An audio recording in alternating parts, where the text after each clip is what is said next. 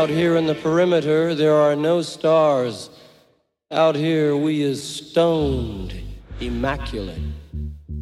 Hello and welcome. This is the C86 Show. I'm David Eastall. As you know, we love a special guest. This week, it's going to be the turn of the Soup Dragons, because I recently caught up with Ross Sinclair to find out more about life, love, poetry, and all that other groovy stuff. He was, as we said, a member of the band, the Scottish indie band, and very recently they've had their John Peel and BBC sessions reissued, all four of them, on the Precious Recordings of London. Do check those recordings out. You can get them via that website and Bandcamp and everything else. So this is the interview. So after several minutes of casual but interesting chat that gets edited out, we get down to that exciting subject that was the early formative years. Ross, it's over to you.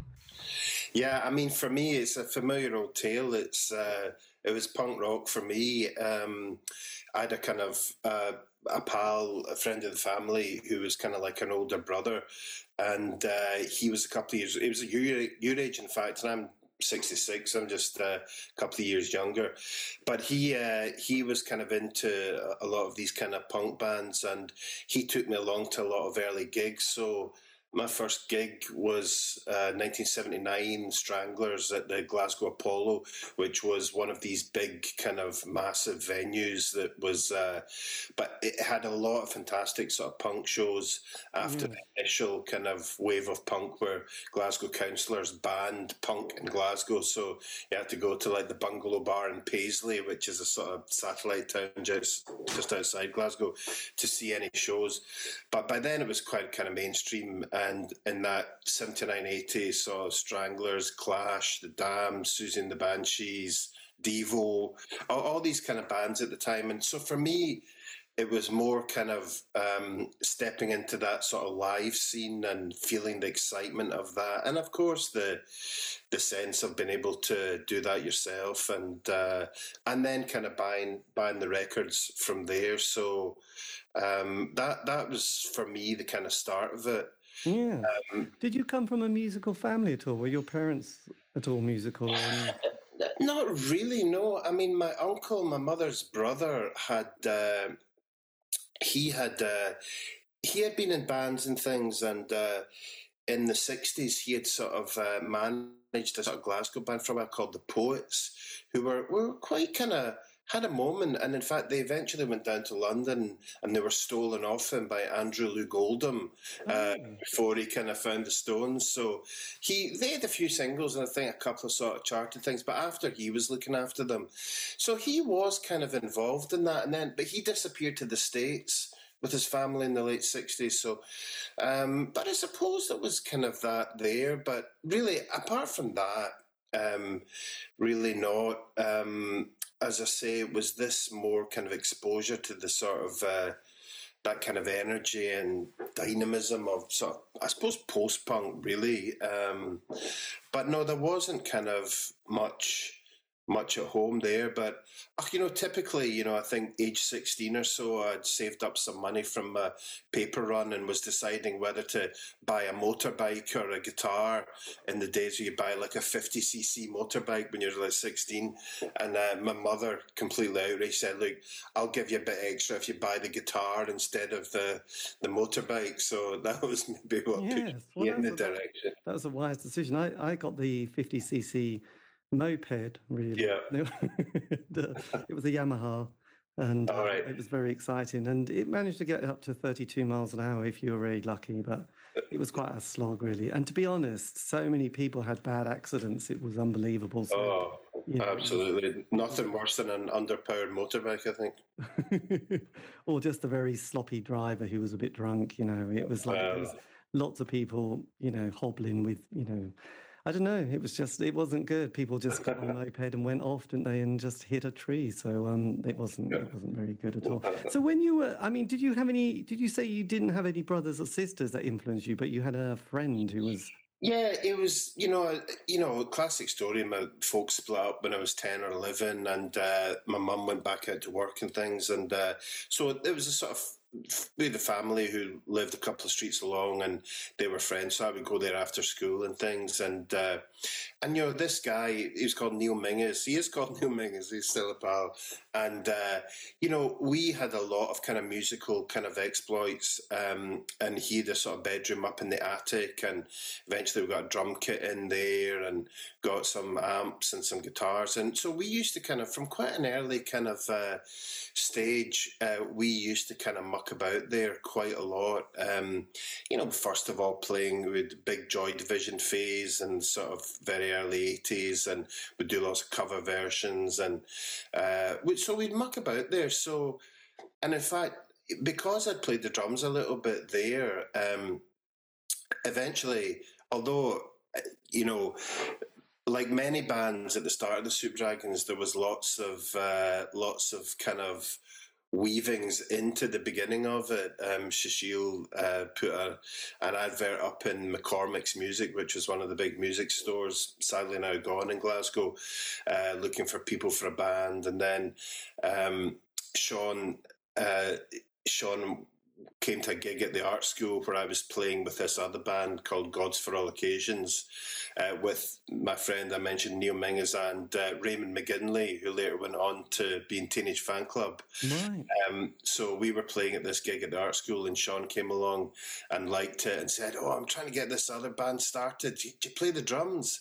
And because I'd mucked about in Neil's bedroom, I could say, "Oh yeah, I could give that a go." So that was kind of the start of... Did you ever come across people like Alan Horne or Alan McGee or anybody of that kind of... Not so much. I mean, although, you know, Postcard and Orange Juice in particular and Edwin were always big influences, I suppose it was a wee bit later, you know... I went to art school in 1984, and I think that gig I mentioned was very early 85, that Sean came along to at the very start of the Soup Dragons. So already that was really 2-3 years after sort of Postcard, when Alan Horne had kind of, you know, he sort of stopped it, and as far as you were aware at the time, he just sort of disappeared. You know, Postcard first version stopped. And of course, McGee was already in London. He was working for the railways, and you know, so at the start in Glasgow, they weren't kind of so much of an influence at that time. Although certainly all the records that Alan Horne put out in Postcard were absolutely kind of influential. Yeah. Because you're that bit 2 years younger. I know, but it's incredible at that time. It makes such a difference, doesn't it? So I left. Yeah, that was 16 when I was 1980s. Yeah, so we had the Thatcher period, and then we had that, you know, the Falkland crisis and the miners' strike in Greenham Common, and then just a huge amount of unemployment. So when you hit 16, did you say you went to art school in 82? Yeah, no, 84 it was. So you did A levels. Yeah, in Scotland it's a slightly different. They're called kind of hires and advanced hires. But yeah, I stayed on at school till, well, we call it 6th year. I don't know what form that is in England equivalent. But basically I was sort of 17. And then, I went to art school and kind of left home and kind of went into Glasgow and kind of didn't look back from there really. And I suppose, you know, it was part of the kind of music... exposure to lots of different kinds of music as well, but I guess I felt kind of growing up in the suburbs that going to art school and moving into Glasgow, I kind of, you know, was able to find a kind of group of people that felt much more like a sort of family, as cheesy as that sounds, that I could relate to. It's a massive moment in a way, leaving home and then sort of going to, you know, like an art school, which, you know, all the cool dysfunctional kids went to, didn't they? Really? Yeah, absolutely. I mean, it was, and particularly, although I have worked at Glasgow School of Art for a long time now, at that time there was perhaps even more of a freedom then in the very first year to really experiment a bit more, and you know, it was in the days of, as you know, full grants and being able to sign on in the summer and get benefit. Yes, my mum did that as well. I mean, it was amazing, you know. Yeah. Christmas, Easter, and the summer, they couldn't even be bothered with it. And I think they got housing benefit as well as some. Yeah, no, we did definitely. And I remember the first year at art school, you even got a materials allowance as well. You could go and buy some bits of gear and stuff. So, and I think lecturers, I remember lecturers from Norwich, you know, reminisced about the old days where they just spent all afternoon in the pub, you know.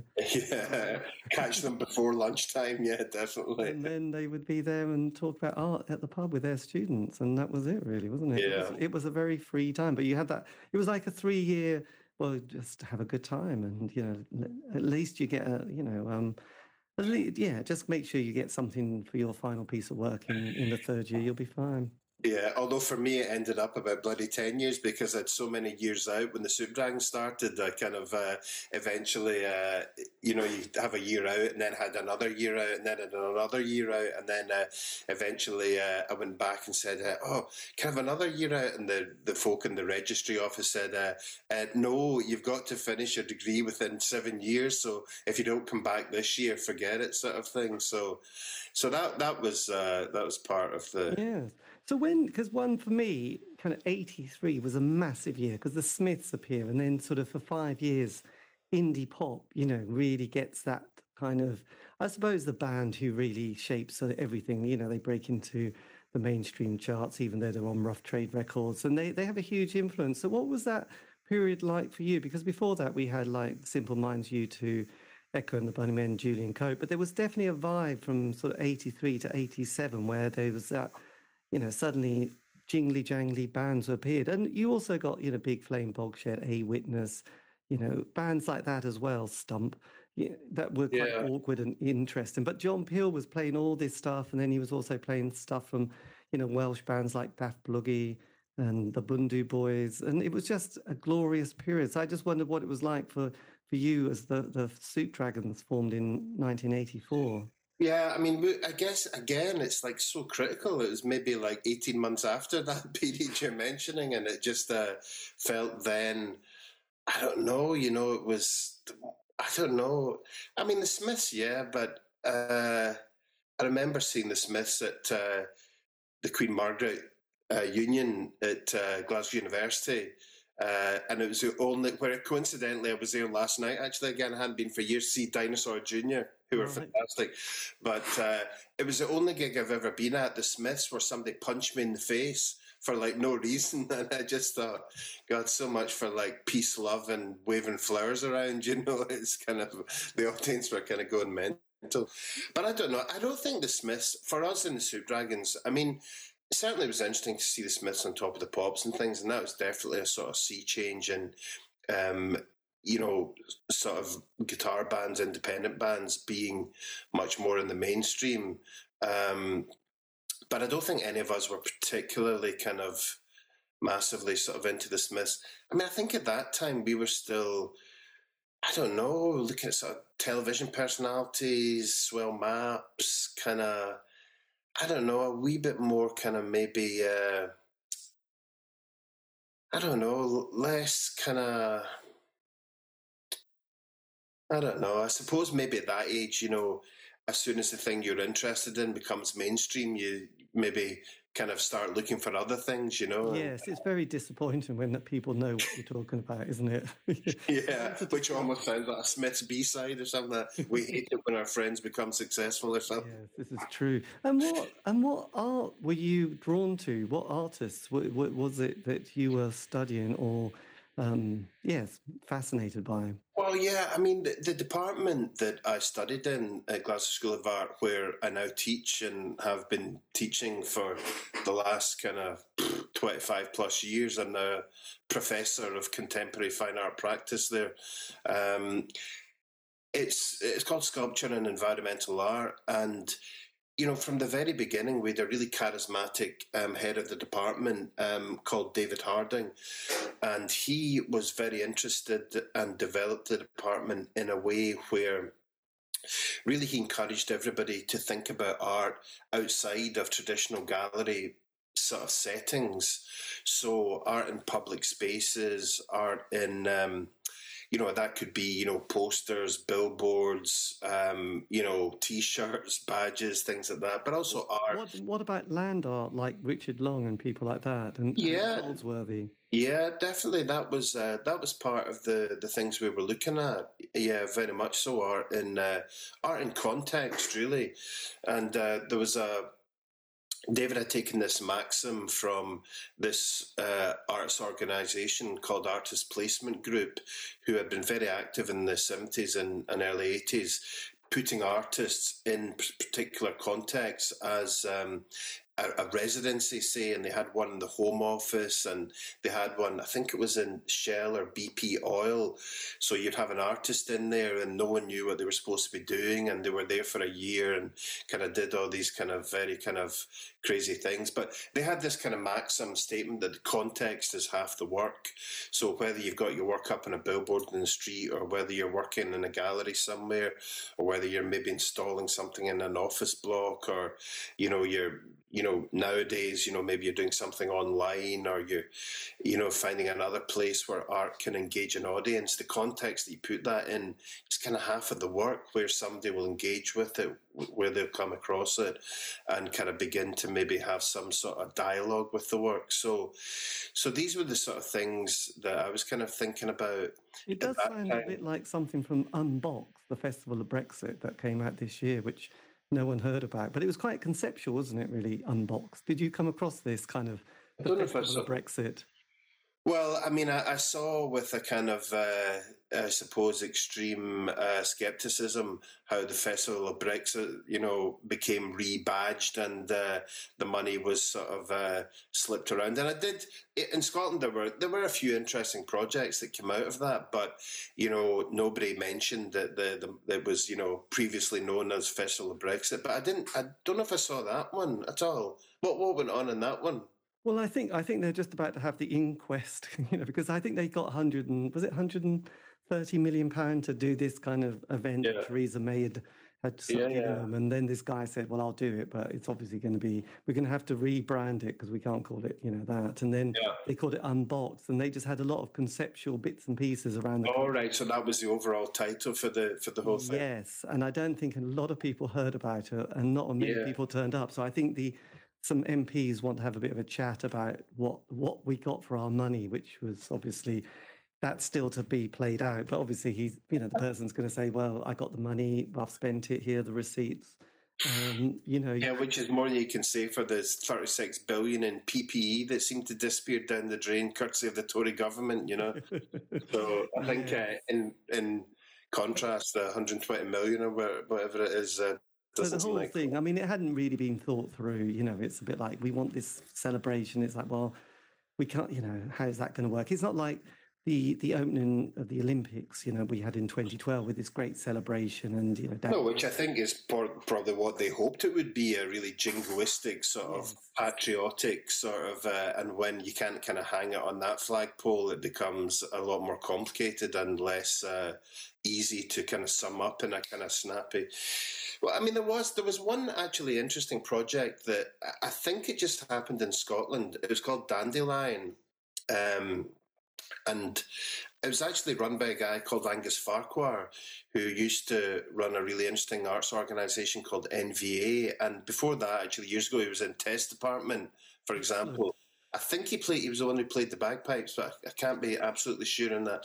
But that was an interesting project involving a lot of people, and it was actually talking a lot about growing food and local gardens, and there are a lot of people setting up all these kind of experiments and growing things and setting up kind of guerrilla gardens, and that seemed like quite an interesting, notwithstanding where the money came from or how it was badged in the first place, but there were some interesting things definitely that came out of that. And in fact, we had some locally here that were really very dynamic, so you know, maybe in the final analysis there'll be some things out of that. It'll be fine. They'll have it. They'll all get a bit sweaty and a bit, you know, pointy fingers, but that'll be fine. So going back to the band. So when did the band sort of form, and sort of what was the moment that it's like, right, there's the four of you, and we're going to call ourselves the Soup Dragons?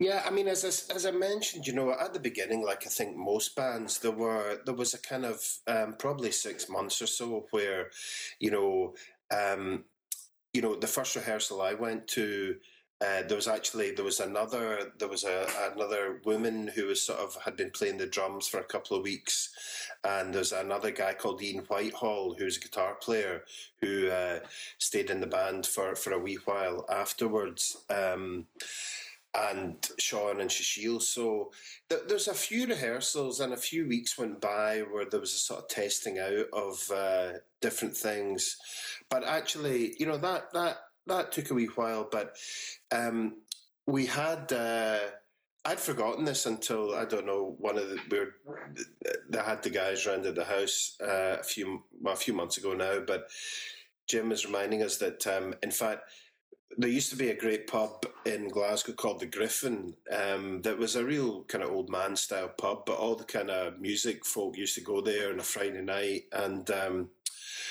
Sean had, he worked in Flip, you know, this kind of clothing store, 50s Americana kind of thing. I think it started in Newcastle and there's one in Glasgow. I think there was a couple in London as well.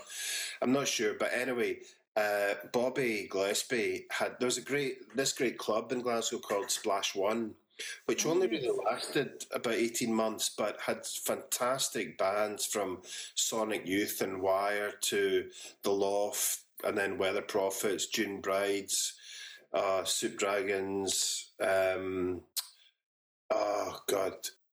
think A Certain Ratio played. Just loads of fantastic bands, really cheap, great kind of, and that was kind of organised, not only by Bobby Gillespie, but a bunch of other people around at the time. And anyway, Primal Scream were billed to be playing at one of the early iterations of that, and Bobby had been talking to Sean in Flip where he worked, and anyway, that Friday night in The Griffin we were all there, and lo and behold, Bobby asked Sean if the Soup Dragons would support Primal Scream at this gig at Splash One, which was happening like the next weekend sort of thing. So Sean rushes over and says, Bobby's just asked if we'd support them.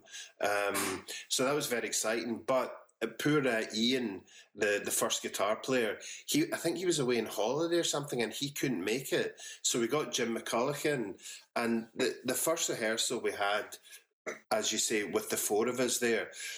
But there was also there's a tambourine player, backing vocals, a woman called Jackie, who was there for a while. And in fact, the first photos and the first single that we did for Subway that didn't come out, she sort of appeared on that. But the first time the four of us and Jackie as well got together, that was really exciting. It just seemed to, you know, again, I think it's a familiar tale, but the right personnel just got in place and it just really clicked. You know, Jim's fantastic guitar player, great rhythm guitar player. Sean was bringing in all these kind of songs that he was writing 5 a week and quite straightforward kind of rhythm guitar, nice little melodies on top, you know, count them off, start them, bang, really kind of tight from the beginning. So really that would have been, I don't know, 1985 at some point. I can't quite remember months-wise. But yeah, that was the start. And, you know, we supported Primal Scream at that gig and it went down phenomenally well. And, you know, the crowd were super responsive. And, you know, it just really kicked off from there. That was the beginning. And really quickly, everything sort of gained momentum. And yes. So you did the first single was this flexi disc. Was that the first time you went in the studio to do the If You Were the Only Girl in the World? Yeah, we went in and did a kind of demo, which was a sort of 5-track demo, which I think was called You Have Some Too. I think that's what it was called. And it had some of the 5 of the songs that we were kind of just rehearsing in these super early days. And that was one of them. And when Shashil proposed to make this flexi disc to go along with his fanzine, Pure Popcorn, which he did with a couple of pals, that was the sort of best sounding one from what was admittedly a wee bit of a kind of rough session, and which I think. I think I could be wrong, I think we recorded that in a place called Centre City Sound in Glasgow, where we used to rehearse, and that had a wee sort of studio in it as well. And I think we recorded that in there. And yeah, we took that track off it. And yeah, as I said, when that was released, Neil, he wrote a big book about C86. Oh, that's Neil Taylor. That's Neil Taylor. Sorry, not Neil McCormack. Yeah, so he did this one, didn't he? Yeah. Yeah, the other guy's more of a sort of TV pundit guy, isn't it? Apologies, Neil. He reviewed it for NME and made its kind of single of the week, this flexi disc, which was a joint effort with The Legend. I don't know if you know The Legend, which was the sort of band name of Jerry Thackeray, who is also Everett True, who subsequently wrote a lot about Nirvana and was quite pals with them. But his early musical incarnation was called The Legend, and he's a lovely guy. We used to stay with him in London. We used to stay with him sometimes. We stayed with Dan Tracy from the TV Personalities quite often in his flat in Clapham, yes. I recall. But how did you find Dan Tracy? Because he's quite a legend, isn't he, Dan? Well, we were all big fans of TV Personalities, and God, I can't honestly remember how. Probably at a gig in Glasgow, again in that period you mentioned, the sort of 83, 84 period, where it was a bit of a kind of eclectic time. I honestly can't remember how we managed to do that, but you know, I remember going down to do it. Might have been the first John Peel session that's coming out on one of these Precious releases, and I'm sure we went down to London. Well, it's a great story actually that Sean tells. It's John Waters phoned up Sean's house, you know, who was famous John Peel producer, yes. And said, "Oh, you know, is Sean there?" sort of thing. And Sean's mum shouts up the stairs, "Oh, Sean, it's some guy from the John Peel show." And Sean comes down and speaks to him, and John Waters says, "You know, John would like you to do a session." And Sean said, to his credit, he said that. "Oh, that's brilliant, but I don't think we can afford to get down to London because we didn't, you know, we absolutely skint, didn't have any money." And coincidentally, John Peel was doing a gig at the QM again, right. The next weekend or something. And John Waters said, "Oh, well, go and say hello to John anyway, you know, when he's at the gig," sort of thing. And so Sean went along, and I mean, it's incredible. He said hello to John Peel, and they had a wee chat, and he'd heard this demo that, you know, was mentioned and that had been sent down to him. And anyway, Peel pulls out, I think it was 150 quid or something of his own money from his pocket, and gives it to Sean and says, "Look, do you think this will get you down to London and be able to come and do the session?" And Sean was like, "Yeah, absolutely, fantastic." So Peel basically gave us the cash to go down to London. And I think that time we stayed at Dan's, and, you know, I think we took down the drum kit, took down, like, I don't know, Fender Twin, a big amp that I had, and basically humphed that down to London in the train, humphed the whole thing across London on public transport, off to Maida Vale to do the session.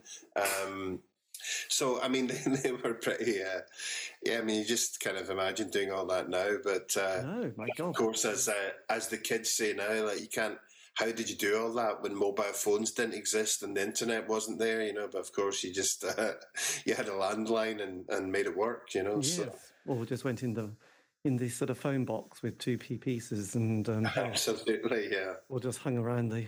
waiting for a phone call. But had you recorded The Whole Wide World? Had that come out on the Subway organisation before your John Peel session? No, I mean, that was, God, I need to check the timeline of it all, but no, we recorded a single that was supposed to come out on Subway it was a sort of, a bunch of songs that were kind of a wee bit sort of transitional from that very early demo to was that the one, the EP, the sky, the sun is in the sky, yeah exactly. But to be honest, we kind of fallen out with Subway before that even kind of happened. And in fact, we it was never officially released. We weren't happy with it, with the cut of it and everything, and the cover got all fucked up. And, you know, it was all the days of Letraset and all that, and it got all damaged and it looked rubbish, and we just weren't happy with it. So, but they had been pressed that up and everything. So although we asked them not to put it out, I think over the years that's kind of like dribbled out a little bit. And, you know, there's definitely some of those out there. But we were recording stuff up in Glasgow, and that wasn't recorded specifically for that. You know, we were kind of recording things and in studios that were quite cheap and quite accessible to us. So... Yeah. So this, your John Peel session, this was in February 24th, 1986. So this was kind of, I mean, winters in those days were grim. So you must have been shivering, walking around London trying to, with all this equipment. Yeah, I guess so. Honestly, I can't remember. I think, I don't know. Yeah, obviously, you know, when you're kind of, we were all very young, actually. You know, we were... You know, I think Jim was still maybe 17. I don't know. I think we were like 17, 18, really kind of young. So I think, you know, we were just completely excited about kind of going to do the Peel session and kind of, you know, going to Maida Vale was incredible. I mean, the studios were absolutely incredible. And did you? Who was your producer? Was it Dale Griffith, or was it? I think that was. I think that was a slightly later one. You've probably got all that, pulling all that stuff up while we're talking, but it does say on the cover of the new Precious ones. I think it was either the second Peel one or one of the Janice Long ones that Dale Griffin engineered. And of course, you know, us being like 18, 19, whatever, completely oblivious to the fact that he was a drummer in Mott the Hoople or whatever, you know, we were just kind of, I don't think we'd even heard of Mott the Hoople at that point. So it wasn't, but it was just, I mean, the sessions, I mean, obviously sessions still go on now, and you also some great Mark Riley ones obviously still happening, and others on, you know, Radio Scotland, BBC Scotland have some great ones. But I mean, I just remember the pressure of going in and having to do it all in a day, you know, to do 4 songs and no messing around. And I think luckily at that point, you know, when we finally got there, humping all the drums and the gear and the amps and the guitars, we were so basic at that point, you know, as you can hear on the recordings, that there wasn't much in the way of fancy overdubs and string arrangements or, you know, whatever else then. It was pretty much everything was done, you know, live, and just separated out a bit. And, yes. Well, it's you know, it still sounds good. And with this one, you recorded Too Shy to Say, Whole Wide World, Learning to Fall, Just Mind Your Step, Girl. So this is, yeah, you did a good 4 tracks. Had you rehearsed them to death, so you sort of had it completely down when you went to the studio? Well, as I say, I think by then, God, the timeline of it all, obviously the sort of... I think by then, you know, we'd been going certainly a few months by then. And, you know, as I say, this all started in 85, so I think we'd have probably been going for 6 months by then, and we used to rehearse a lot. You know, really, we used to do 6-hour rehearsals, and you know, I don't know, 3 days a week, 4 days a week even. So we rehearsed a lot. So we were quite tight, actually. I mean, okay, you know, no one was. You know, we were kind of competent, although I think I was probably, in fairness, still kind of learning how to play the drums. But there's a real energy, and even on the drums on those first records and the first, certainly that first session, nice. Just straight ahead and all energy. But no, I mean, we did, as I say, we rehearsed a lot, but not just as a, you know, as a band, not particularly for the Peel sessions. Yes. And did you get a manager at this stage? Was this the ex-former Wham manager who decided to sign you up? Is this true? Yeah, jazz. Yeah, I mean, oh God, again, David, I can't read the exact time scale of all this. I can't kind of remember off the top of my head. But I mean, I think it was called Big Life Management, and it was Jazz Summers and a guy called Tim Parry, who actually looked after us, who was great. They were both great. I mean, Jazz was an amazing guy. I mean, yeah, he did, but he managed Wham for a while, but he did a lot of other things as well. And he was a really interesting guy, really. But you know, he was a sort of London manager guy as well. But I think that came along. Oh my God, the time frame of it. You know, I think we were already playing reasonably regularly in London at that point, because I think they came to see us a couple of times. Oh God, you know, I think at that time we were probably still playing in pubs. Remember a gig at Dingwall's and a couple, not the Living Room. I think we were a bit late for that, but there were a couple of sort of clubs that came in the wake of that. That was McGee's Club, but, you know, upstairs in pubs. And then, yeah. So I think at that point, you know, we're playing a bit in London and they came to see us, and yeah, they really liked us, really liked the energy, and yeah, offered us a sort of management deal, and you know, you became the darlings of the NME, didn't you? As well, they give you the most amazing review write-up ever. I don't know. I mean, there were various kind of reviews and different music papers, but yeah, I think for a while we were kind of. I mean, there was always a sort of detractors in that sort of early period where, they just sound like the Buzzcocks, or, you know, this, that and the other.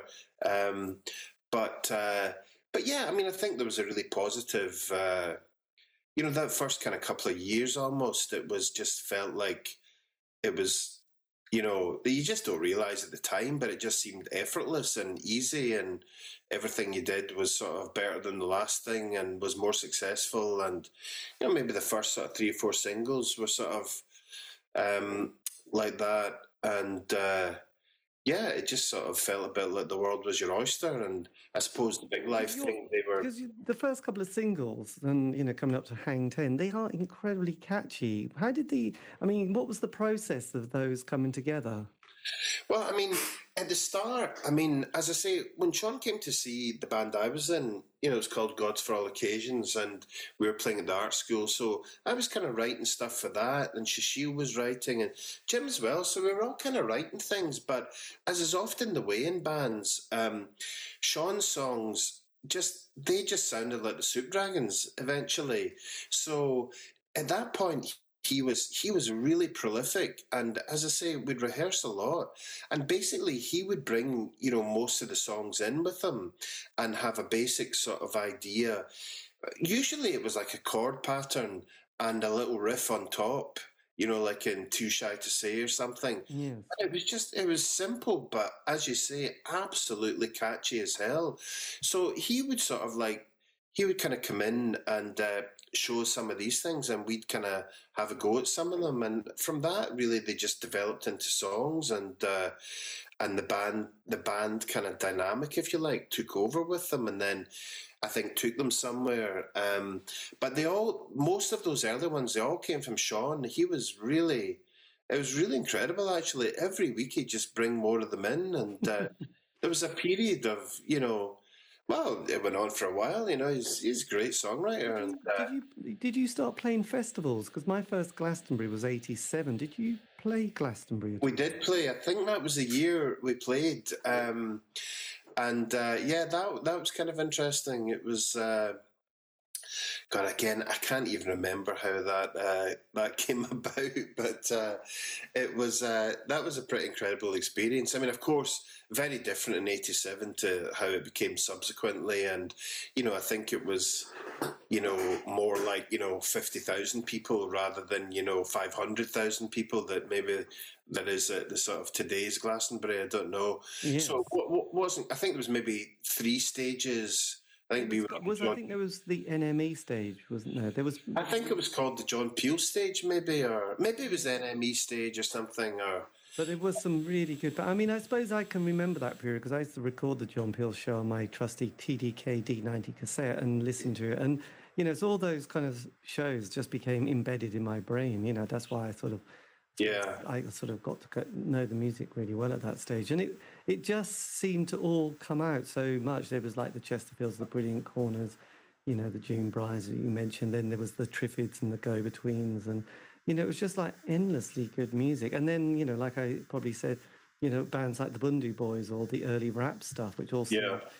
And then Chicago house music. So it was a very interesting show. And he loved... No, I mean, I used to listen to Peel avidly all through that sort of probably from the late 70s.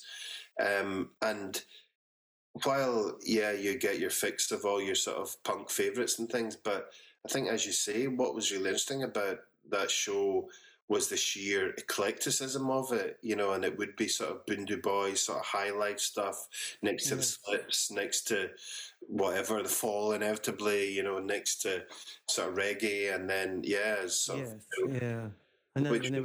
there was kind of 50s soul stuff that I'd have never heard if it hadn't been for John Peel just slipping it in and thinking on the Kent record label, which I thought was amazing. So you were still very much...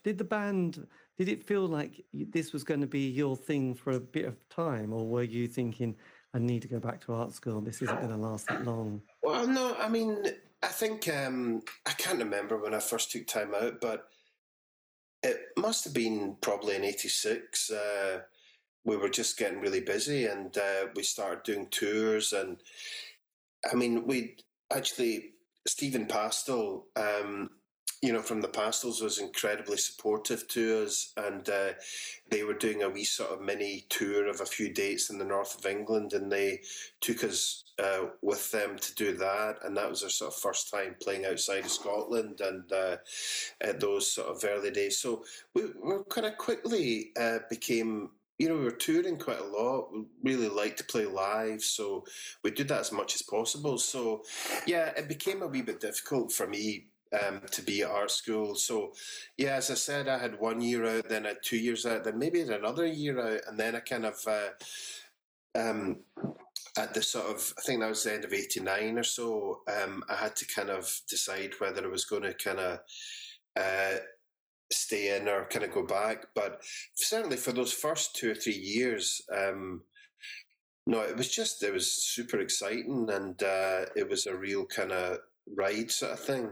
Yes, so with the releases on Precious Recordings of London, which was being put together by an amazing man in his room probably. Yeah. Yeah, so there's 4 of these that have come out for the Soup Dragons, which is the John Peel Sessions from 86 and 87, and then 2 Janice Long sessions, which was 86 to 87. You must have got a lot of kind of...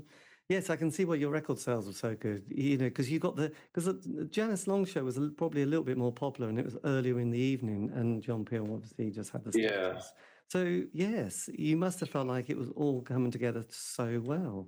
Yeah, I mean, but again, you know, you just this sort of idiotic kind of, I don't know, confidence of youth or something, you know, that you just don't realise how lucky you are. And I don't think we weren't arrogant or kind of entitled or anything, but, you know, I think we just thought, wow, this is great. Yeah, oh, Peel wants to do a set, fantastic. Oh, Janice Long, brilliant, you know, let's do it. And it just sort of seemed like, you know, at that time we were all completely committed to the band, and you know, I'd come out of art school and we weren't doing anything else, you know, so we were completely committed to it. And all that time, as I say, we used to rehearse a lot all the time, so we were really tight live and really kind of good live band, but yeah, it just seemed like, you know, that must be what happens kind of thing. You get Peel sessions, you get Janice Long sessions, you know, this, I don't know, kind of happening in London. And it's been, you know, it's been fantastic. You know, Nick Godfrey from Precious, you know, he just kind of approached us a wee while ago and just said how much of a fan he had been and kind of, you know, really kind of wanted to hear these things again. And he was starting up Precious, and he was, you know, he showed us the first couple of things he'd done, and he said, well, let's do the whole 4 of them, you know. And we were just like, wow, fantastic, you know. as you probably know, it's quite expensive to license stuff from the BBC, so it's quite a leap of faith. And you know, and he's doing a lot of releases, and he's really been fantastic because you know, I've got a few. What was the label used to do? Strange Fruit used to do Peel sessions, and Strange Fruit did it. They were like 12 inches, but they were like almost like bargain price, kind of their black and white covers. Yes. A few of them, but they were, you know, they were good. They had the songs on them, but Nick was like, oh, let's do it. This, you know, the first ones he'd done, their gatefold 7-inch vinyl, 2 records, and you know, that was, you know, vinyl is so difficult now, you know, just getting vinyl pressed and so many delays. So for these ones, he said, let's try something else. Do you want to do 10 inches? And we were like, wow, yeah, that sells in it. We always liked back in the day to do a kind of lot of different formats of things. It was back in the day of the, you know, mid-'80s multi-format, you know, your single could come out in 5 different versions. So I can't remember what it was, maybe Can't Take No More or something. We had a sort of live 12-inch, a picture disc 12-inch, you know, a coloured vinyl 12-inch, 7 inches, just all these things. But so anyway, he said, let's do 4 10-inch singles and we can fit the tracks on them with lots to spare. And, you know, he's doing postcards and he's incredible. He's tracked down you know, Bledin Butcher and Steve Double and all these guys. I managed to speak to Steve Double, who did a lot of our photography back in the 80s, who's a great guy, lovely guy. But I couldn't get hold of his office and things. And anyway, Nick did all that stuff and he found all these kind of sessions from folk like Bledin Butcher that we hadn't seen for like 40 years. So that was great fun. And I always did the covers on the early Soup Dragons releases and things. So me and Nick have had a bit of fun, like kind of tracking down all these things and trying to get. But you know, it's all money. Because it's quite nice because you all individually do the sleeve notes, don't you? You all take a turn on the different. Yeah, things. That's right. We all did one of them each, so that was quite nice. So.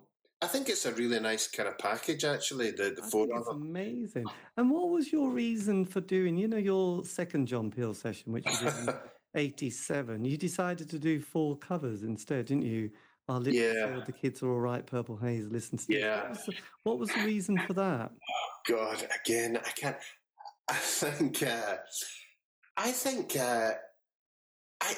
I can't remember exactly. Oh, God, Sean's the one for this story. I think Peel had made a kind of offhand comment during the first session when it was getting played or maybe repeated or whatever. It'd be great to hear some cover versions from these guys or something. I can't remember, but I think we maybe, if that's how it happened, I think we maybe took that a wee bit too literally and... And decided we would kind of do that, probably a wee bit sort of smart-arsed and perhaps in retrospect, not such a great idea, I don't know. But I think we each chose a track and we sort of did that. And there were ones that maybe we were kind of periodically would sort of do live. Although one that we used to do live all the time, you know that time in... You know, when the band was kind of forming, a lot of the stuff we were listening to was actually more 60s stuff rather than stuff that was actually coming out in 83, 84, 85. So, of course, early Syd Barrett era, Pink Floyd, and all the kind of Nuggets stuff, all the garage stuff, you know, that kind of early sort of psychedelic thing was really big. We were really into the sort of Barrett era Floyd. And we used to do a pretty mean cover version of Interstellar Overdrive at gigs, but which you might think a bit unlikely for the kind of 1985 era Soup Dragons. But that was a good live one. But we never did that at the session, unfortunately. I think that would have been quite interesting. Purple Haze is very ambitious, actually, isn't it? Yeah, but you see, Jim's a great guitar player. Sean's a good guitar player too, but Jim, I mean, it doesn't have the most complex of the Hendrix sort of things going on, but difficult enough. But yes, what impressive. So then you had your sort of indie. You had various indie labels after you, but then you sign for a major for your first proper album? Yeah. Yeah, we signed to Sire Records for that. Was that Seymour Stein? Was he Sire? Yeah, that's it, you know. And of course, like everybody else who signed to SAR around that time, you know, we were just so blown away by, you know, all the things he'd done, the Ramones, you know, just all that kind of SAR Records thing, you know, which was, you know, one of the coolest kind of major sort of labels at that time. And I suppose, you know, you asked about the kind of London, the management team, you know, they were kind of instrumental in that. I think, you know, they saw a longer term for the band and wanted to try to get us a deal that would kind of help support that and help us to be able to, I suppose, to kind of grow and to give a bit of space to be able to make the record, make some videos, do all that stuff. So, yeah, I mean, as I recall, it was a pretty good deal. We got quite a lot of money off them.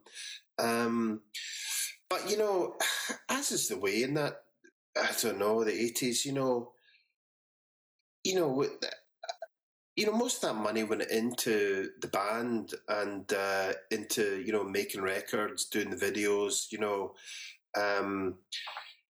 You know what it's like. It's not, you know, no one's really making a great deal of money at that point from a band that's, you know, a working band who's, you know, selling enough records to kind of be able to make the next one, but, you know, not exactly filling stadiums and making kind of platinum records. So, you know, it was good, and SAR were great, you know, and again, Big Life were good because that, you know, they were a kind of buffer between us and the labels. So, and as I say, there's a guy called Tim Parry who managed us sort of day to day. And Tim's a great guy. And in fact, Sean still works with Tim on some of his, you know, the albums he's been doing with David. And, yes. You know, so Tim's a great guy, and he really believed in the band. And so they were great, you know. So that was good. You know, I think inevitably, even by the time of that first album, I mean, part of the reason for doing this this new release, the album that's called Raw TV Products, Singles and Rarities, 85 to 88, that's coming out eminently on this Last Night from Glasgow label. You know, part of the reason for doing it, because we thought about, and maybe in the future we will do a kind of straight kind of re-release of This Is Our Art, which was that first album with some extras on it and different things. You know, that's still a possibility. But in a way, I think we always felt, or I certainly always felt, that we kind of missed a trick in not doing an album, a first album, a wee bit earlier. You know, during that sort of the period that these Peel sessions and Janice Long sessions cover, where the band was in a bit more of its first kind of punky iteration, and there were a couple of albums actually that came out. One was licensed to SAR before we actually signed to them. For the American market, which was basically a sort of compilation of the first three official singles. And there was a similar one in France, actually, bizarrely called Full Meal, which I don't think anyone ever asked us about that. But they were kind of interesting in that they were almost felt like a sort of first album, singles and B-sides and things, but, you know, not very carefully put together. So for this record, as I say, there's lots of other stuff that could be reissued or re-released or reimagined, as is the want with sort of some of these albums these days. But we were just keen to put something out in the first instance anyway that maybe, you know, bridge the gap between what was happening at the very beginning of the band and then, you know, before we got into that first album proper on SAR. So it's more, you know, more of the sort of independent things and all the things that we still kind of basically owned and could kind of access kind of fairly easily. So that's what that album is. It is kind of lots of things from those initial singles and various other sort of rarities, other tracks, a couple of live things. My God, we love archiving. When did you start to have that idea to go through the archives and sort of put this all together? I mean, well, in fairness, it was, you know, Cherry Red do a lot of these kind of reissues. They love them, don't they? Yeah, they do. They're mainly CDs, though, and we were kind of quite keen to do something on vinyl. So we did have a chat with them, and they were great. You know, they were really positive, and but, you know, they have a particular way of doing that. And while we were, you know, flattered to be sort of asked to do that with them, we just kind of felt we wanted maybe a wee bit more sort of control over it, and we definitely wanted it to be vinyl. We are doing a CD actually as well of it. I've just finished knocking together the cover for that, the last bits and pieces of that. But unlike vinyl, of course, which takes months and months to get done at the moment, CDs are incredibly quick. So yeah. So that should be... and this is coming out on Last Night from Glasgow. Yeah. And when's this? Are you hoping the CD is going to come out and then the vinyl? No, they'll both be just at the same time. We only really did the CD actually because some people, we had the album on pre-order for the last few months. Once we got it all finished and got it all sorted out, and I got the cover done, we put it. Last Night from Glasgow is a really interesting label. They're basically a sort of crowdfunded label where they have a number of memberships where you kind of, that's how it started. And I had happened to do one of their very first releases by a band called Teen Canteen. I had done the cover for their album and got to know, it's a guy called Ian Smith who runs it, and got to know him. And it's a fantastic model where at that time you paid sort of 50 quid a year and you got all the releases they put out. And that's grown over the last sort of 5 years or so. And now they are putting out a lot of different releases. And they started a kind of an imprint as part of the label that was called Past Night from Glasgow. Wow. And they've done some great. They reissued the first Bluebells album, Sister, which is fantastic. On, you know, all remastered, all tightened up, sounding absolutely fantastic. And they've done a bunch of sort of reissues like that. So initially we talked to Last Night from Glasgow about that, but as I say, in the end, we really wanted to do something that was more like a kind of, you know, might have sounded like what a first album would have sounded like if it had come out in 1986 rather than 1988 sort of thing. So it's not a reissue of anything because it's put together, carefully composed, if you like, from various things that were around at the time. A lot of them released, but a few things unreleased as well. So, yeah. So that was the sort of does this slightly double up with the release from Precious as well, or are they two quite separate things? No, they're two quite separate things, really. You know, obviously the Peel sessions and the Janice Long sessions are, you know, they're kind of you know, quite discrete sort of events, if you like, that. Nick's kind of, you know, composed into the different kind of releases of the different sessions, and, you know, we worked hard to try and get photos for those that were, even though the time period of the whole thing is only about a year, to try to kind of find something that was a very early one for the Peel sessions and then a wee bit later for maybe the second Janice Long one. Whereas I suppose the album with Last Night from Glasgow is a wee bit more loosely time-wise, you know, goes back to that very first demo and has something from that, and then, you know, goes through a few unreleased things and, you know, parallel recordings that we did at the time that came out in different versions and other things, or maybe on the sessions as well, and have the first sort of singles on those as well. And maybe up to sort of 87 on that, but yeah, it goes up to 88, I guess, with that. So when do you leave the band? Because this is it kind of soon after 88? Yeah, it's kind of it might have been subtitled The Ross Years, this album, I think. So, yeah, I think it was about the end of 1989, the very beginning of 1990. I think I went back to art school in 89. You know, in September, And then I think I did another tour, and then it just wasn't really working. And I think we asked Paul Quinn if he would come in and do a tour while I tried to make up my mind. So he did that. And then eventually, as I say, you know, I realised that I would have to either commit to going back to art school full time or, you know, leave completely and keep going with the band. But so I left then, and... I was, you know, as I said, I had already started art school by the time the band started, so I was kind of, I was quite committed to the sort of visual art culture as well. So I was, you know, at that time, and also, you know, the last sort of record, which became the first sort of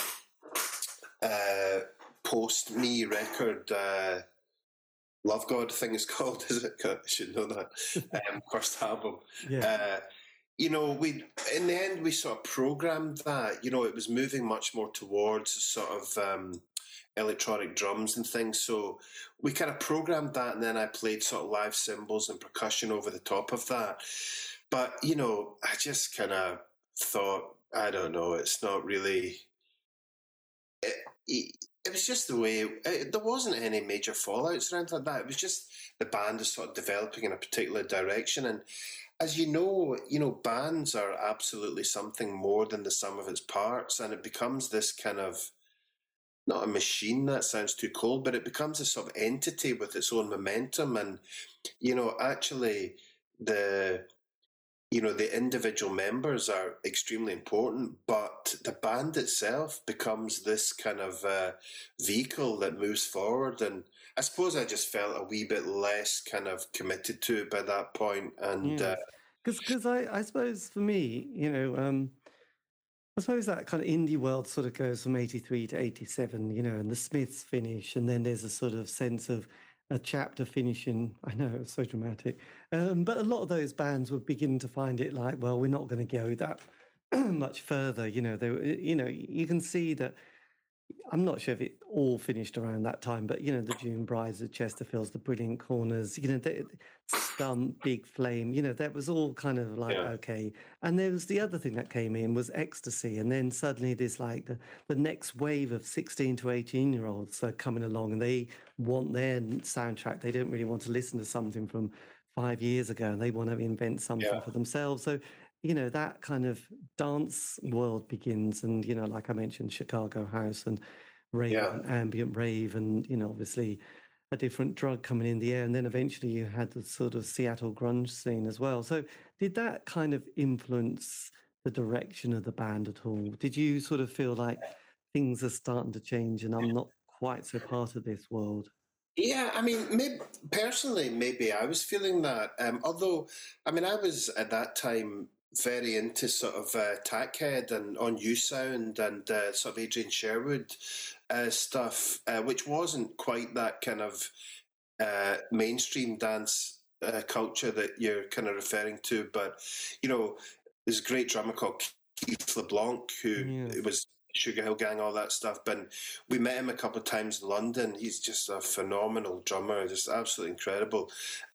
So I was listening to a lot of that stuff. And, you know, Sean, to his credit, you know, he was really kind of, he was pushing that. You know, in the last couple of years I was in the band, you know, he was really keen to get things a bit funkier, a bit dancier. And, you know, maybe part of that was that I was maybe a wee bit, although I was kind of into that, the kind of repetitive beats, let's say, I was maybe more coming out of a slightly more industrial kind of repetitive beat sort of thing. Or, I mean, obviously the On You Sound, a lot of reggae things as well. But, you know, Sean was really interested in that stuff and had been...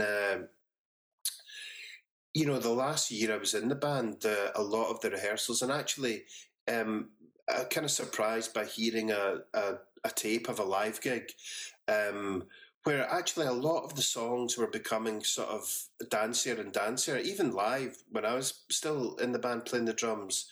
So, you know, Sean had been quite keen to kind of develop that side of things. So I think, you know, when I left, that made that a wee bit easier to to do that. And then he took the drums completely into this sort of production element of it, and from there on in, they were all completely programmed, and he would sort of do that in a studio context. You know, Paul Quinn obviously played, he was the part of the band, and he played in the and all the live stuff, but I think Sean was, you know, took that into his remit as main songwriter. And so did you really have to then focus on your own creative path, you know, because obviously the band keeps going, and that's, I mean, it's kind of weird because I did an interview with a member of Chumbawamba, and they'd had that kind of, they had the 80s, Nowhere Fast, then they had the big single Tub Thumping, so everything's going really well. And then the band gets to that point of like, what should we do next? And half of them roughly leave because they're the kind of non-musical people. Even, I'm not saying you're the non-musical person, but half of them leave and the other half continue with the kind of more of a folk direction. And I asked, it was Dunstan, I said, what would it have felt like if the band had continued and then become really big again? And he said, yeah, I don't know if I could have coped with that at all, actually. It was kind of, I was kind of relieved that they kept the folk and they weren't that popular. Yeah. And then they disappeared. It was like, oh, okay, I can kind of, I just wondered what it was like for you in the sense of leaving and going, well, oh shit, they're huge, aren't they? You know. Yeah, I mean, that was, definitely, it was a bit of an eye opener to see, like, I don't know what, 6 months, a year later, after I left the band, they're on Top of the Pops and things. After, like, you know, every single after the first couple, always like recording, doing another. You know, another one on tape with no vocals on it in case of Top of the Pops, you know, so that you could kind of mime it, but, you know, do the vocals live and things. And, you know, being close a couple of times to getting on Top of the Pops, even with those, you know, the sort of middle sort of 87, 88 singles, but it never happening.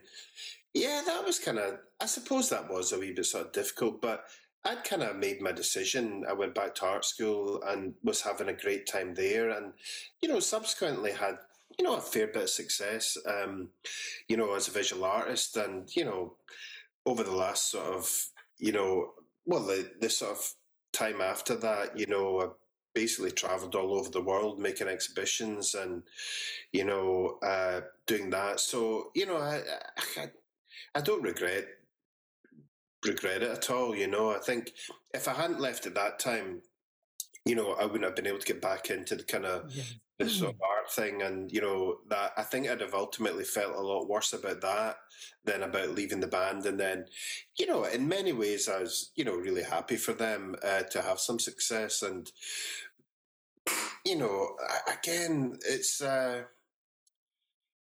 success is a sort of funny thing, you know. It's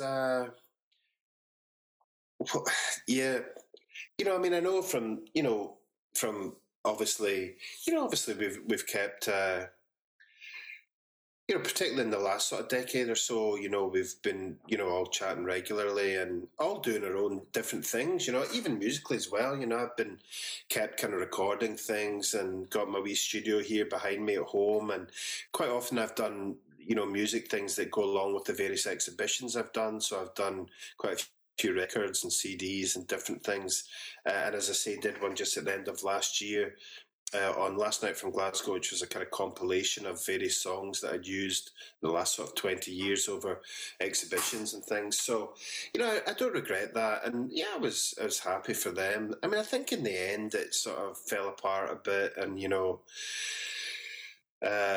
like many bands, you know, it took a wee while after that just for things to kind of come back into focus, let's say. Yes.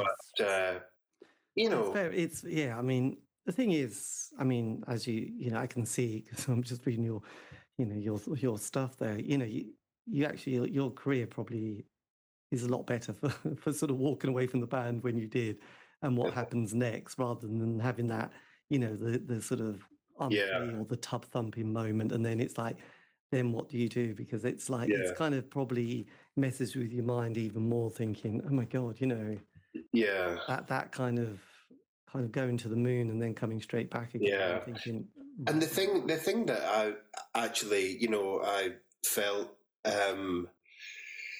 that was a real pity about the whole thing was that, you know, Sean is such a fantastic songwriter and he's written so many fantastic songs, but it was just, you know, his and the band's tough luck. There's a bloody Stones B-side that was the one that he'd made almost unrecognisable. But, of course, you know what the Stones are like, so you get nothing from them in terms of... you know, all the publishing and everything. So, you know, although it was an extremely successful single, you know, without the kind of songwriting credit on it, it's, you know, not quite the thing that's going to set you up for the rest of your life, which always seemed to me a real pity because, as I say, Sean had written so many brilliant, fantastic songs over that previous kind of 5, 6, 7, 8 years. It was a shame the one that kind of landed with the public wasn't one of his own, that he could have really bought the house in the country and retired on, sort of thing. But, you know, I remember, you know, 86, 87, we had a tour manager who lived in fucking Dagenham somewhere in some tower block overlooking the Ford factory. And sometimes we were staying in London and we were skint, we would stay at his place. And I remember sitting there at that point watching a video, VHS, of course, at that time, of the Stones in Hyde Park. And it was really that version of them doing I'm Free, which is really sort of ragged and loose. And yeah, it'd probably pass you by even if you've seen the film of it. You know, it's the one where they kind of release all the butterflies for Brian Jones and they're all dead and all the rest of it. But there's a great version of I'm Free on that they play there. Really, I think it's Mick Taylor's first gig or something. It was, yes. He's in the back of the car, sort of like... Yeah. So it was amazing, you know. But I remember sitting, and that was really early, listening to that and Sean saying, oh, that's a great song, you could really do something with that, we should do a cover version of that. And at that point, it never quite happened. So that was all hatching in his mind even then, I think. But no, I was happy they had some success and, you know, did a lot of touring in the States and things. And So with your... career, you go back to art school, you finish your BA, then do you do a master's and then become a professor, a doctor, and then a professor later? No, I mean, I kind of did a master's at Glasgow School of Art because I kind of wished actually when I'd done that I'd gone somewhere else, but because I'd had all these years out, I just wanted a bit of continuity for a few years. But I set up an exchange thing with a school called California Institute of the Arts, CalArts, which is just outside Los Angeles, and spent kind of half a year there at the end of in 92. So that was a really kind of good year actually. And then after that, I kind of worked for a couple of years and. At that time, the Scottish Arts Council had a fantastic sort of residency in Amsterdam where you kind of could go for a year and you got a stipend. So I went there for a year. And then pretty much after that, my then girlfriend, now wife, she was doing a similar thing in Berlin. So went there for a sort of a while after that, which would have been like 94, I think. And then actually this guy, David Harding, who had mentioned, who was this kind of mentor at who started environmental art at Glasgow School of Art, he asked me to come back and do a bit of teaching. So that was kind of slow, you know. I, you know, started off as a lecturer and, you know, work your way kind of along the line sort of thing. So, yeah, and then, as I say, developed this project, which... in 94, I had this tattoo on my back made that says Real Life, that actually came out of this California Institute of the Arts residency. I sorted that out with a guy called Tom Lawson, who's a Scottish artist, but had been running this magazine in New York with his partner Susan Morgan at the end of the 80s called Real Life magazine. And it published the first things by Richard Prince, Kim Gordon, lots of artists, Barbara Kruger, Jenny Holzer, all these kind of artists who were very influential in the 80s, 90s. And when I was in LA with Tom doing this studying at the end of 92, we sort of hatched this plan. They were going to, the magazine sort of went from, I think, 79 to 82 or 3, But this was sort of 10 years later. They were going to do a final version of it.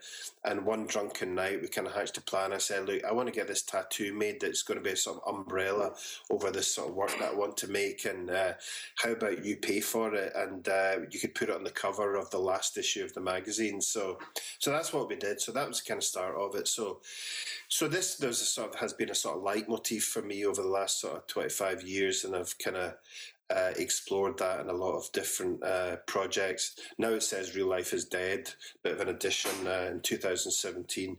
So anyway, this project that I've been doing. Yeah, and then did a PhD about it in 2016. And became a professor, I think, the next year. So yeah, I've kind of done a lot of different things with that, and a lot of different art forms, sculpture, installation, painting, really across the board. But as I say, I've done a lot of music things as well that I've gone alongside that and done various projects where I've given away electric guitars to teenagers and set up 5 different bands in a project in Edinburgh, and worked with them for a couple of years developing them. We did a record and had a launch of that, and so lots of different things. Did a project in China a few years ago where I kind of made up this band with some of my students, and we did a record that I kind of took over there, and then did a kind of project when I went out to China with sort of Chinese sort of students, and we kind of had the sort of Anglo sort of Chinese Scottish sort of orchestra sort of thing. So lots of different things, often exploring kind of music. And just a few years ago, I did a project here in Glasgow that was called Artists Who Make Music, Musicians Who Make Art, at a little gallery. And that was a kind of exploration of, I suppose, the sort of creative impulses of, musicians and artists, and what happens when, you're doing the other one, or you're using the sort of left, right-hand side of the brain or whatever. So that was a bit of a sort of exploration, actually, of a lot of artists and musicians who were sort of related to Glasgow School of Art in some way. So, Orange Juice or Dave McClyman and Edwin, and the Bluebells, Franz Ferdinand, every band you could imagine that had sort of some relationship with Glasgow School of Art. We had their sort of musical things, but then we had the artists who were making music and the musicians who were doing art, sometimes for the covers, but also in other ways. So that was a really interesting sort of project, which I'm sort of trying to develop and different ways at the moment. Yes, because I did. It was interesting you mentioned that, because I did an interview with Alan Rankin, who was in The Associates. I think he went on to start a sort of music course at one of those universities, and had people like, I think, there was some really good bands he developed. So have you had your paths ever crossed? Actually, not Alan Rankin, no. But I mean, it's slightly ironic that it was actually at a place called Stowe College that he did this. I think the label's called Electric Honey.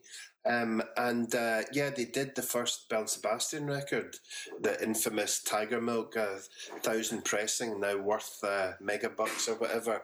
Mm. But ironically, the building that I work in now at Glasgow School of Art is the Stowe College building, because after it had been Stowe College, it became Glasgow Kelvin College, in the ever-merging kind of further education, higher education mix-up.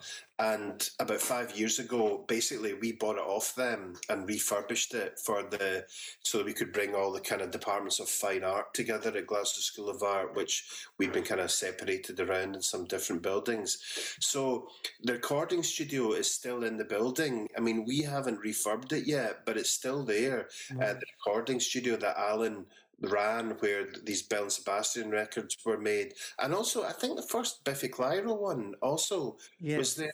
Yeah, that's right. So it's this incredible sort of history. But while I don't know Alan, it's interesting that I kind of, when I'm in work teaching all the students, we're in that building where all that stuff was taking place. Yes, amazing. God, you are so busy, and this kind of getting the archives. It's great. Does it feel really nice to sort of go back and sort of work on these, you know, well, I know it's kind of Precious is doing most of that work, but has it been a nice experience for yourself emotionally dealing with all this again? Yeah, I mean, it's been great. I mean, I think because maybe, you know, I kind of specialised much more in visual arts and teaching, I guess, and education. You know, I was always able to have the music as a kind of joyous extra, and doing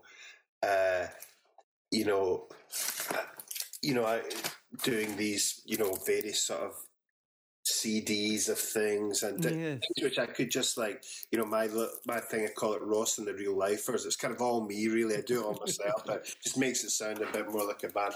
So I could do all these things and be quite unprecious about it. And if I could get a gallery to support something to do a single, you know, I would do that and find that all really exciting. But it was never my kind of livelihood. So I can, you know, although, you know, Shashil he's a producer at the BBC, and Sean's DJing like mad, and Jim actually is now doing a PhD as well, and he's been teaching the last few years.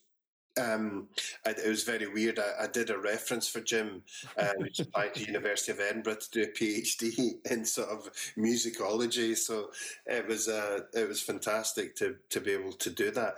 But I think, you know, over the years for them, you know, they've been kind of working musicians, and, you know, Shashil had this fantastic Future Pilot AKA project, which I've occasionally done a couple of wee things with, but that still goes on to this day. And that's a really fantastic, rich, experimental kind of project where it's all about collaboration, involved a lot of people. So in a way, you know, it's been, perhaps it's always been a bit easier for me to look back and think, wow, this is a great thing that happened. Let's celebrate that, you know, and I don't, you know, although I have been releasing music all the time, I don't, you know, not in the same way, let's say, that, you know, Sean's got his new album with David McCormick coming out, and well, it's out now, and it's a fantastic album, but, you know, it's a new record, it's a new thing, and he wants that to be heard and seen. And similarly, Jim has his own solo things, and he's a Snow Goose project, which is fantastic. And so, you know, they've had all their own things that are always kind of... going on. So I think it's maybe been always, and for some reason I was the one who kept, you know, maybe it's because I left at a certain point, that was when it was still kind of exciting to keep the NMEs and keep the old things and keep copies of all the proofs of the records and, you know, test pressings and all that. So I had quite a lot of stuff to be able to do some collages for the inner sleeve of all the kind of, you know, gig posters and, you know, ticket stubs and old badges and stuff like that. So, but, you know, I think the other guys, they're really happy to do it as well. You know, it's as you say, I think it kind of comes around, and, you know, I think folk are interested in it. And also, you know, we've always been really kind of interested in the kind of art of it and the sleeves and all that stuff. So again, with the doing a nice vinyl package of the album was important. So we spent, you know, I did a new cover for that, and we kind of spent a long time with that. So that's a nice thing, because we always really enjoyed having something that was, you know, that classic thing with the, you know, you get your record home and pour over the sleeves and really be amazed, and then, you know, inner sleeve, fantastic, get the record out, and sniff it, and sniff it. Yeah, and that's even before you put it on the turntable. So we were keen to make those things nice. Yes. It is nice. There's something about it, you know, they're so clean, you know. I just remember it all smelt beautiful when it was just... There was no fingers at marks, there was no scratching. It was just kind of like, and you held it so you didn't put your... You know, you'd wash your hands so you didn't put any grease on the inner. Yeah. Jesus. I mean, and it just seems the time sort of, you know, for whatever reason, the time is right that, you know, and maybe it's just as everyone gets a bit older, like, not that any of these things are so expensive, but, you know, you don't mind spending 25 quid on a nice album of a bunch of stuff that, you know, you kind of knew back in the day. Well, I think vinyl, there is an aesthetic there, which I'd be amazed, but perhaps, you know, 20 years' time, people might be into CDs, but CDs have just got, there's just nothing beautiful about a CD, really. There is I think like many other people, I've got kind of a depressing sort of 10, 15-year gap of vinyl of, you know, up to about, you know, I don't know, 92, 93 or something like that. It's all vinyl. Then there's like 15 years of horrible CDs. Yeah. But most of which are just like either got put into folders that are horrible or got taken into the car and got all trashed in the kind of footwell.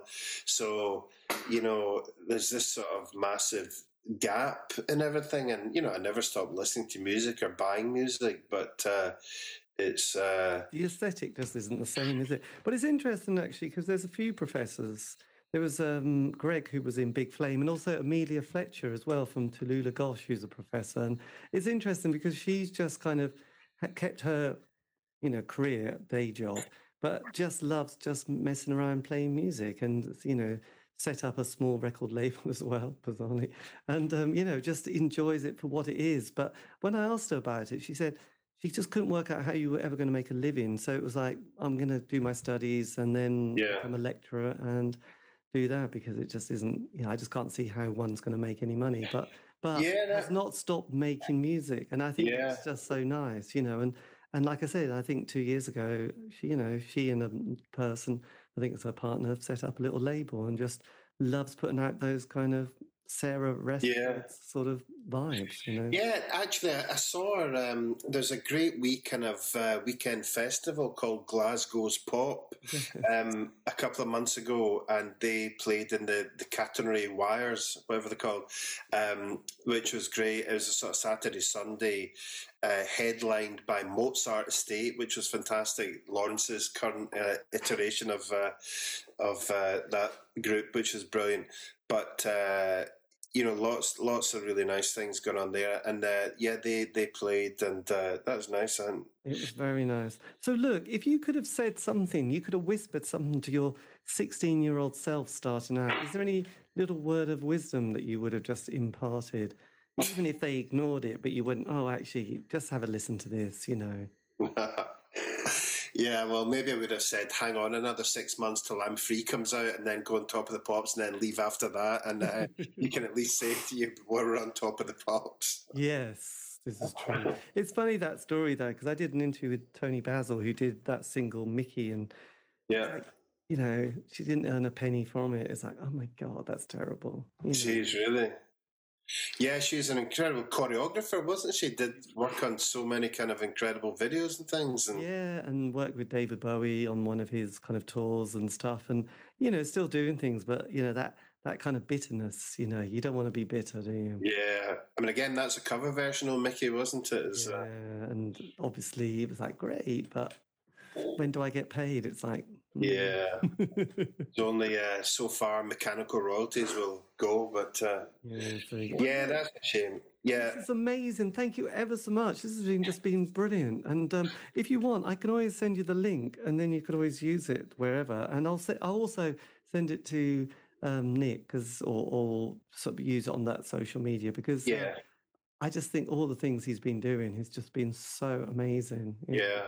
He started with the BMX Bandits, didn't he? And then he's just been, just going through the whole. And he did the heavenly ones that Amelia went into as well. So, I think, because there's Cherry Red, which is good, but then there's this kind of other company called Optic Nerve in Preston that seemed to bring out these little kind of releases. And then there's Nick, and then there's another guy in Germany called Uvi, who's got a record label called Fire Station, that he loves finding these like flexi discs from the band who never even put an album out, and then just kind of finding a few tapes, getting 12 tracks, and then putting them out from the most obscure bands that you've never heard of from the UK in the 80s. It's just a labour of love, but I think it's brilliant.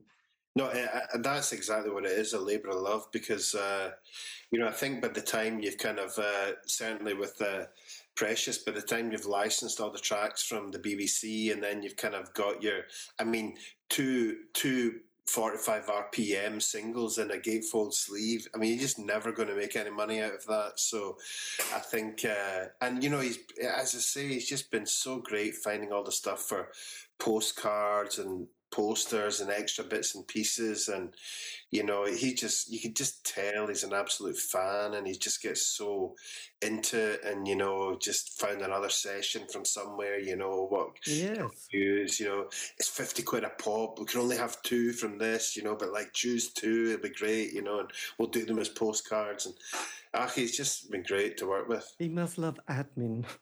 Oh God. Yeah, well, he must be the only one. Yes, God, he does well. God, I tell you, that must be fun. Anyway, look, thank you ever so much. This has been amazing. Right. And yeah, brilliant. So look, I'll keep in touch anyway, but thanks again. Okay, no problem. Nice to speak to you, David. Take care. Bye for now. Bye. Bye-bye.